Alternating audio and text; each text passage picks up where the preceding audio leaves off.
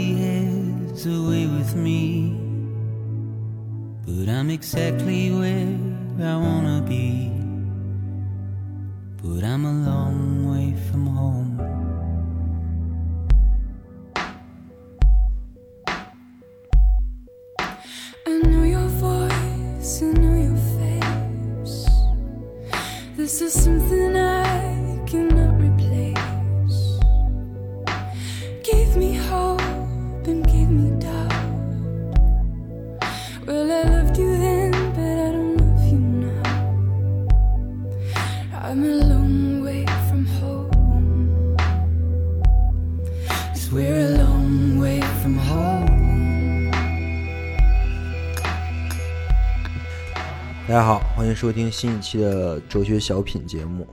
这期呢，我们还是继续来讲讲跟维特根斯坦逻辑哲学论有关的一些概念，或者说意识形态。这期我讲的可能每个人都认为这事儿是对的，每个人都会认为这就难道我们不应该这样吗？难道我们除了这么办之外，还有什么其他的想事情的方法吗？这个东西就叫做独立思考，对吧？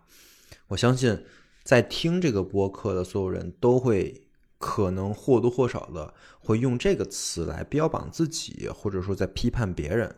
批判别人呢，就是哎，你看网上这些人，什么所谓的羊群效应，对吧？就是人云亦云，别人说什么他又说什么，他自己不一样，自己是有想法的，对一些事件也好，事实也好，都有自己的看法的。不会按照别人说的去做，或者说不会被别人的言语所影响的，不同的，这就是批判他人、标榜自己，对吧？OK，那首先这个东西为什么会跟维特根斯坦有关系呢？为什么会跟逻辑哲学论有关系呢？因为没有关系的话，我不会在哲学小品系列讲这个东内容，对吧？那这个就是我们这期的第一个课题，就是我们来探究一下当代的这种所谓的独立思考的这个事情，它从哪来的？它的谱系。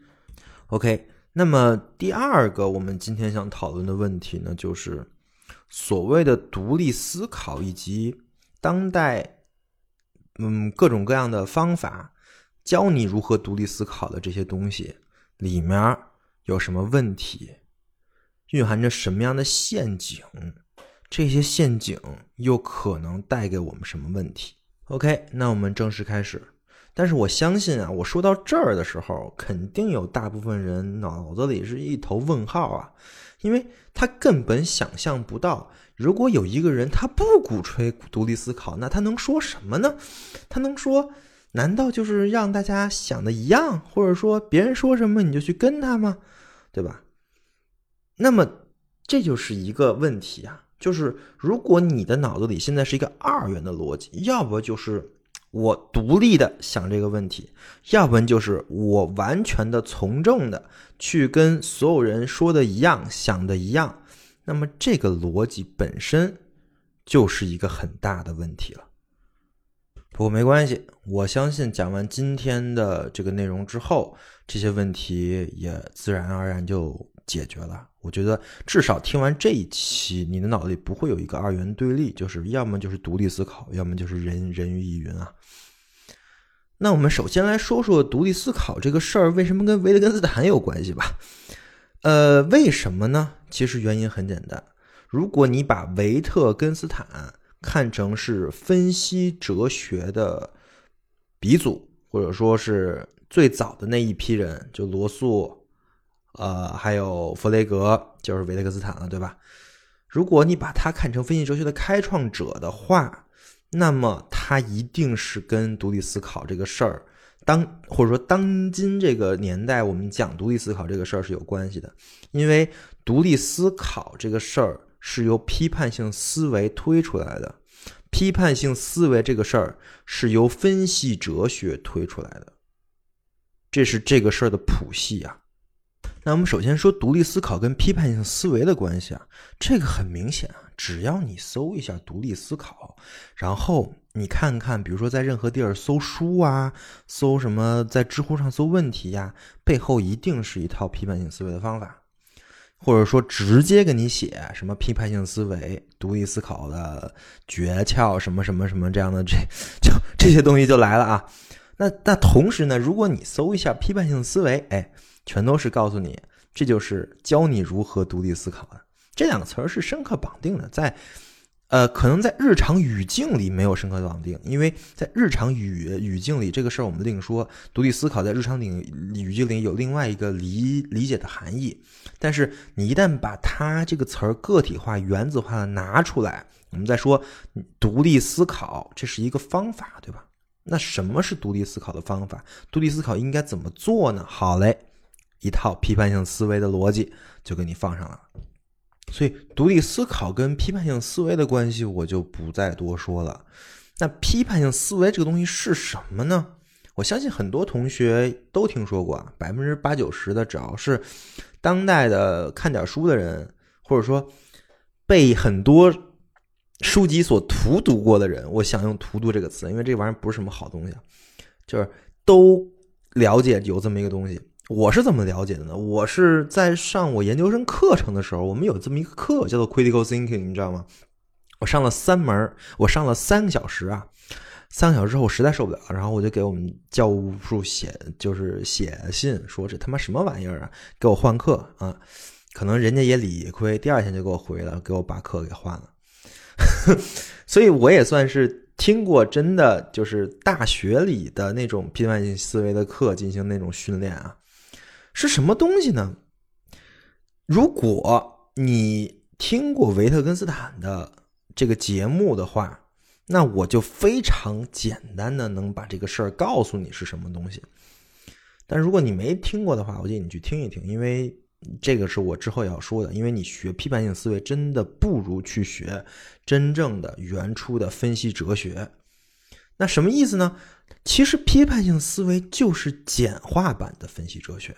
就是删了很多证明的方法，删了很多呃，比如比如说像真值表这种东西，在批判性思维里就没有啊。但是那个是分析哲学进行逻辑分析的一个方案，这个东西没了，只把那些结论性的或者说那种很简明的那种方法，或者说推出来的结论，给写成了一本书，这就叫批判性思维。就是这玩意儿，就这么简单啊！你可能不信啊，不信的话，我跟你讲一讲，现在最流行的两本批判性思维的教材或者说书籍吧。这两个人，这两个作者都是干嘛的？都是分析哲学的教授。那我给大家介绍一下，就是首先是全世界最卖的最火的一本批判性思维，再版了十二次的那本书，它的作者叫做布鲁克诺埃尔摩尔。简介是这样的啊，多年以来，摩尔一直在加利福尼亚州立大学奇科分校教授分析哲学，他一直在讲授逻辑学跟批判性思维等课程。此外，摩尔还讲授认识论跟分析哲学，是哲学系主任，也被评为学校杰出教授。这个人啊，还有一个是那个现在当代批判性批判性思维协会，你看这玩意儿还有个协会。这骗钱的属性非常的严重啊！协会的会长，这个哥们叫保罗啊，就我们保会长，这也是一个分析哲学教授，代表著作呢，什么什么三维批判性模型，什么就是这些玩意儿啊，就是你在批判性思维这个协会的官网，The Foundation for Critical Thinking 可以查到这个人啊，就是 Richard Paul，富保罗啊，富保罗博士。呃，他写过很多论文，在上面也能看到，都是一些哲学论文啊，挺有意思吧？那批判性思维这个东西为什么火了呢？其实就是因为分析哲学的发展啊，分析哲学到后面了，其实有很多的内容已经跟科学非常相近了，只不过比科学你直观的会感受更真，因为分析哲学研究的是逻辑，对吧？研究是逻辑的真理性，所以。分析哲，所以批判性思维它有两点是继承了分析哲学非常重要。第一点呢，就是它也继承了逻辑的真理性，它里面告诉你很多东西的真假都是靠逻辑判断的。第二呢，就是确实现在科学共同体在写科学论文、统计学论文的时候，也在用这样的方法，所以这个东西作为一个科学训练的话是很必要的。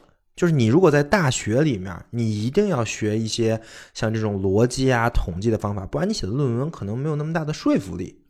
至少是从理工科来说啊，肯定是这样的。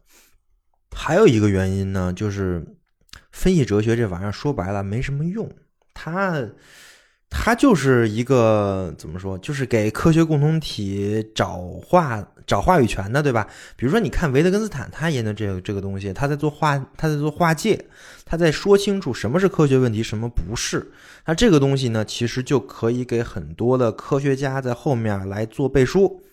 就比如说一个科学研究，那么就需要有一些像维特根斯坦这样的人告诉他，你这个东西研究的不对，或者是说你这东西研究的是对的。当然，研究不对的这种情况很少，因为他们要恰饭，所以基本上都是在后面给人做背书的。就是说，你这东西研究是对的，我跟你说，你这东西是有逻辑的严格性的。嗯，分析哲学以后就干这个了，那干这个没什么用啊。所以说，就有很多人想办法，怎么才能把我这套玩意儿推出去呢？就像一个简化版的分析哲学。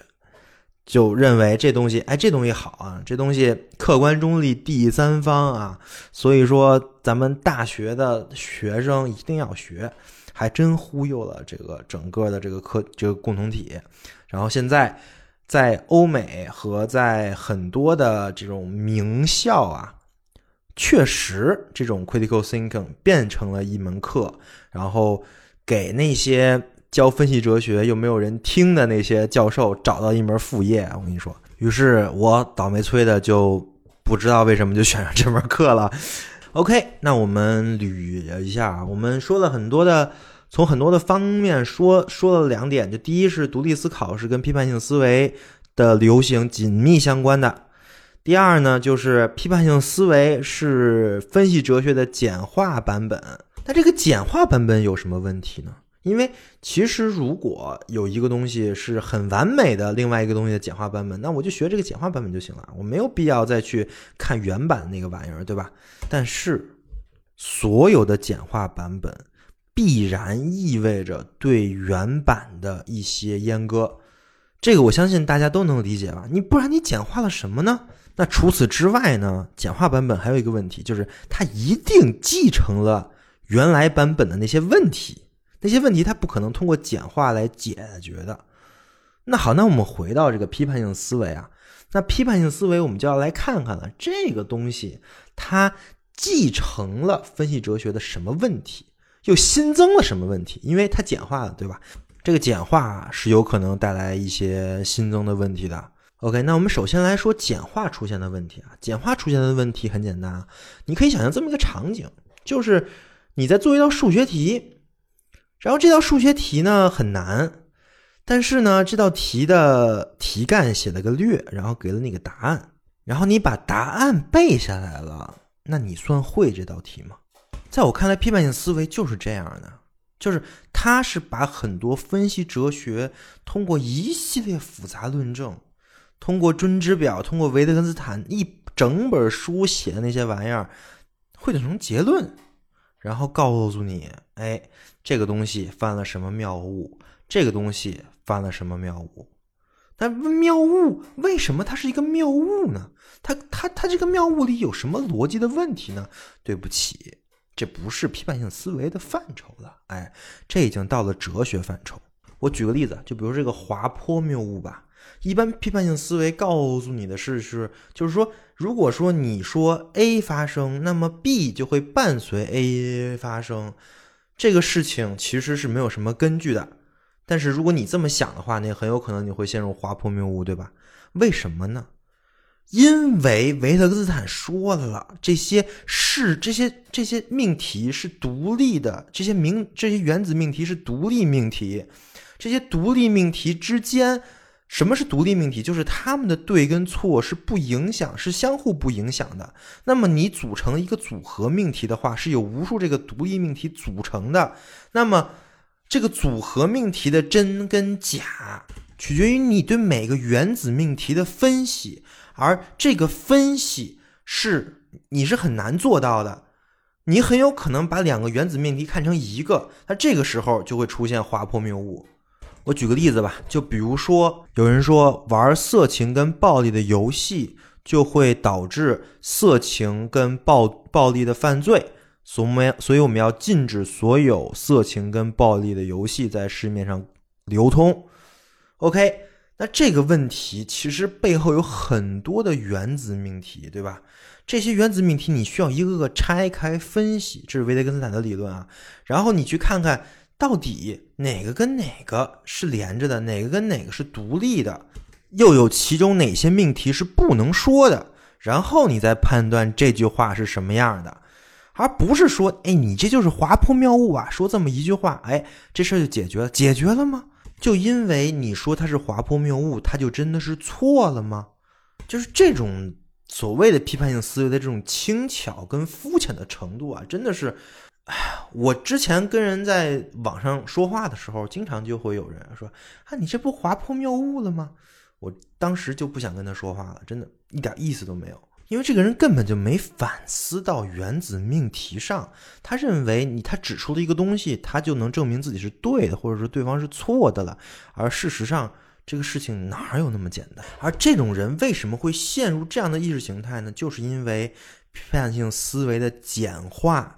把关键的论证给略了，或者说他认为关键的关键的论证太难了，那是他妈分析哲学家搞的事儿啊，不是你们这些小白搞的事儿。实际难吗？我讲完维特根斯坦那本《逻辑哲学论》，真的真的难吗？我真的不觉得呀。就算之后，比如说在蒯因啊、戴文森啊，就这些人写的东西，也没什么难的。真的难的只有你对于所谓。难的事物的畏惧，克服这一点，这才是难，别的没有任何难度啊。所以说，从这个角度上，批判性思维的问题是什么呢？问题就在于，恰恰它不够批判性思维。他如果真的坚持到底，把这些事情都拆开来看的话，所有人都可以通过这套东西。如果你真的学习，你就会直接到达分析哲学，再往后推，就推到了本体论的层面。如果你能反思到本体论，反思到主体主体性的这个这个维度了，那你起码就是早期维特根斯坦水平了啊。但是如果说你没到这个程度，你就看了一个谬误就开始用去了，OK，那你还不如不学批判性思维，真的。起码起码你得明白，维特根斯坦是给可说跟不可说画了个界的。批判性思维能批判的东西都在可说的范围之内，那些不可说的你别随便用。而且，其实根据我们上一期的内容啊，我已经分析了，对于不可说的东西，你你你你你你随便瞎说，这已经到了意识形态的这个程度了，对吧？那批判性思维很容易就到达意意识形态的程度。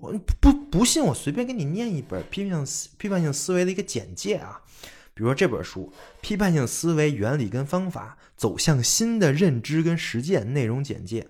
你希望真正独立思考吗？你希望探索真知、合理决策吗？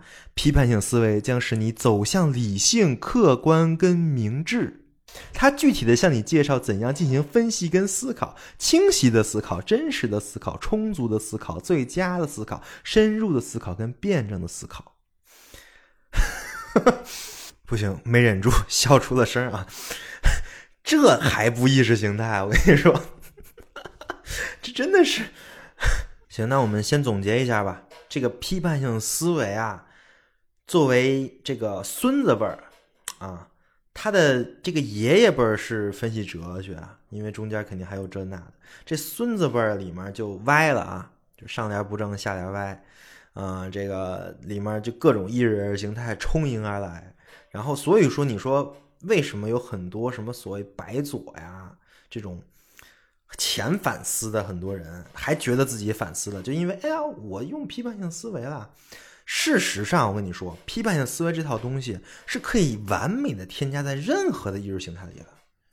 任何的意识形态，包括什么法西斯主义呀，或者说什么欧洲中心主义呀，什么殖民主义呀，都可以。这有什么难的？这直接加进去就行了呀。只要你里面做多一些什么什么科学，对吧？多一些实证，多一多一些什么什么那个这个谬误那个谬误，因为很简单，只要你想证明一个东西是错的，在任何一套这个。意识形态里面必然会有构成性例外，你就必须要把那些东西变成是错的，然后变着法儿去证明他们是错的。那批判性思维就起到了证明他们是错的这样的效果。所以这玩意儿绝对是意识形态的帮凶啊！因为它它你靠这玩意儿是反思不到意识形态这个层面的。但是这其实并不只是批判性思维的问题啊，其实这是这是爷爷辈就有的问题，从维特根斯坦那就有这问题了。而这个问题的综合体。就是我们今天要讨论这个观念，就是独立思考。很多人理解独立思考，在我们现在当代这个语境下，其实是这么理解的：就是外界有非常多的语言、信息、符号，而我是一个实体的我，所以我可以建一个思考的墙，我可以在墙内思考，我可以把外界的这些符号、这些实体屏蔽掉。这是什么东西呢？这是一种唯我论，所谓的独立思考其实是我思，是我思考，对吧？这种唯我论你还真甩锅不到其他地儿，它就是维特根斯坦这套逻辑的核核心。在维特根斯坦这里，世界就是我，就是主体呀。我们可以说，维维特根斯坦版本的这个本体论，就是是这个世界其实是一个最高级版的版本的唯我论，它已经能解释很多东西了，但它还是一个唯我论啊。那唯我论的问题是什么呢？唯我论的问题就是，或者说唯我论没想到的是，它用来建构世界的这个语言可不是唯我的。如果你说逻辑是鲜艳的，是唯我的，可能有些人承认啊，但是语言绝对不是唯我的，语言是主体间的产物，是我们通过不断的练习说话，人跟人不断的说话来形成的一套规则跟规范，这里完全没有唯我的逻辑。这就是一个私人语言的问题啊！在维特根斯坦早期的时候，在逻辑哲学里最大的问题就是，他认可了一套高级的私人语言，就是逻辑。但是在晚期的时候，维特根斯坦已经反思到了，私人语言是不存在的，语言是主体间的活动，不是任何一个人自有的语言。这个区别，我举个例子啊，就比如说，早期维特根斯坦看来，语就是世界是一个框。这个框啊，或者说是一个圈儿，这个圈儿里面呢，就是人，就是就是就是主体。那么每个人都有自己的世界，每个人都有一个圈儿，对吧？OK，那么如果是按照索绪尔或者说结构主义的语言先来说呢，你先别提世界，你先说我，你先说你自己这个圈儿，你自己这个圈儿其实也是一个系统的位置。你说的我是一个代词，代词是什么意思？就是它背后啊是指代一个位置的词。他自己什么都不是，所以你的世界不是你的世界，是你们的世界，或者说是我们的世界。你是生活在他人的，或者说你跟他人建共同建构的这个主体间性里边的，你是里面的一个位置，也就是你没有那个圈儿，或者说那个那个那个圈儿反而是一种幻想。当然，这一切都是维特根斯坦想区分真跟假，表象跟本质。所以才造成的这个问题啊，但是这个问题其实非常的严重，因为后期维特根斯坦也是在反思前期的这个问题。它严重在哪儿呢？它严重到可以出现，可以通过这套逻辑构造出一个真的唯我论的一个圈儿。就是如果你真把这个圈儿你当真了，那你就是一个唯我论主体了。然后这个圈儿就会越来越往里缩，越来越往里缩。维特根斯坦在命题五说过一句话：“纯粹的唯我论就是纯粹的实在论。”也就是说，你一旦把这个圈儿构建成功了，然后往里缩缩缩，变成了一个点儿，那个时候你就没有我了，你是无我的。而我们现在所谓的独立思考衍生的一系列的这种意识形态，都在往这个方向发展。我举个例子啊，比如说什么禅修，什么心积极心理学，什么积极心理学，就是一定要坚持做你自己，你是最棒的，你做的都是对的，只要你发了信号就行了。相对的崩就是心想事成，只要你心里想了，外界就会呼应你，一一切都会以你为中心，对吧？那禅修呢，就是内观，什么内观？就是自己有一个墙，对吧？然后，然后自己的思维在那个墙里各种反弹，最后弹着弹着，你那个框越来越小，那弹的越来越快，你就爽了，就特别高兴，你知道吗？真的，我特别瞧不起这样就是这类人，这类人就是。唯我论主体都有一个特别大的特点，就是自恋，这都是自恋的表现啊。就是你，你说一个人为什么会拿出四五个小时不去看书、不去学习、不去看一看那些哲学家、思想家和政治家，还有社会学家他们的内容、他们的思想精髓，他们不看的，他们自己想。他们打坐，他们开始自己转，你知道吧？这得是多自恋才能觉得自己的这些想法比他们牛逼呀？这也得是多无聊才能把自己的时间花在跟自己较劲上？当然，确实有快感啊，因为你的符号系统转起来就是有快感，而且越越转越快，越越转越快，爽的时候你就高高潮了，真的有。但是这种是很猥琐的。很淫荡的一种，就真的没什么意思啊！我就如果说真的有听我播播客的朋友，还有什么搞什么禅修的，搞这种，嗯，那我建议你要不然就舍舍就别就别听了啊！你你不然的话我也骂你，你也没意思。要不然的话，你要真能听进去的话，你好好思考思考这个事儿。那唯我论主体后面是什么样的呢？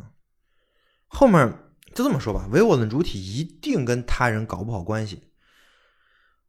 这个这个体体现在工作上，体现在跟父母的关系上，体现在跟周围人的关系上。反而你可能会跟，可能会跟那些跟你有金钱关系的人关系特别好。就是，就比如说你跟服务员非常彬彬有礼，你你因为因为你花你花钱嘛啊，对吧？就是或者跟外卖小哥你还可能还能还挺好，因为你也是跟有跟他有花钱的关系。就这么说吧。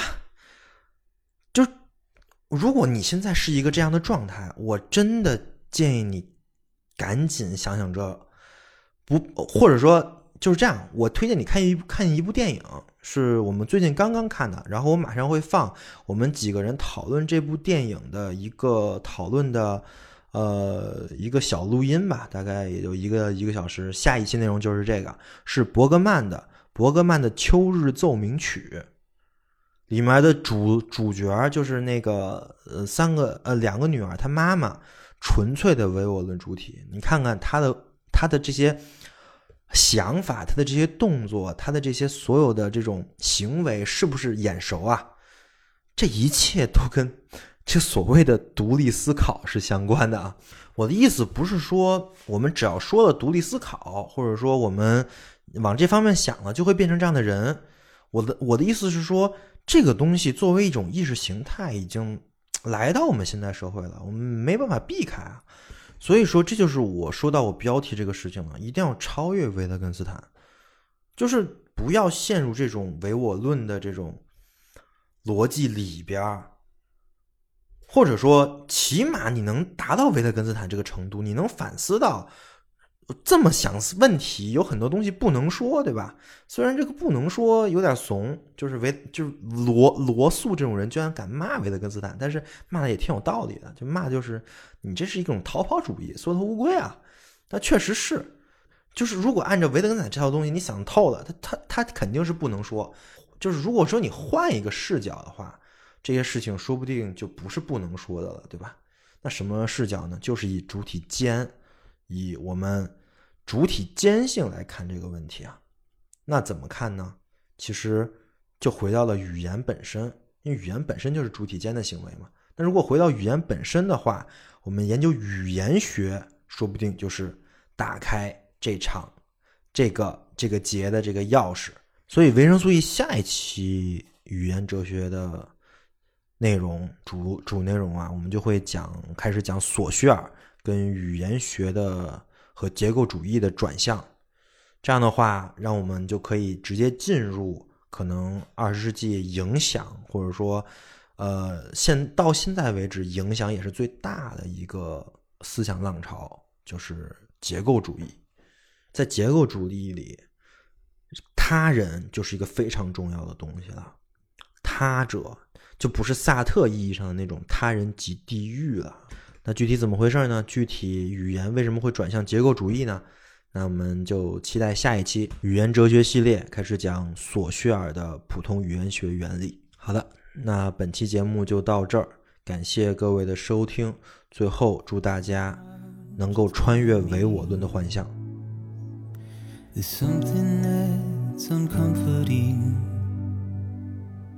You body has a way with me, but I'm exactly where I wanna be. But I'm a long way from home. 维生素 E 是一款完全免费的知识分享播客计划。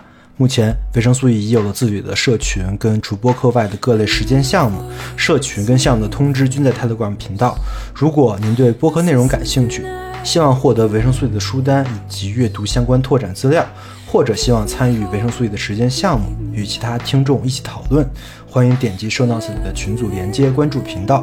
此外，如果认为本期播客内容对您有所帮助，欢迎转发到各大互联网平台。感谢您的支持，让我们一起重构互联网生活形式，期待您的加入。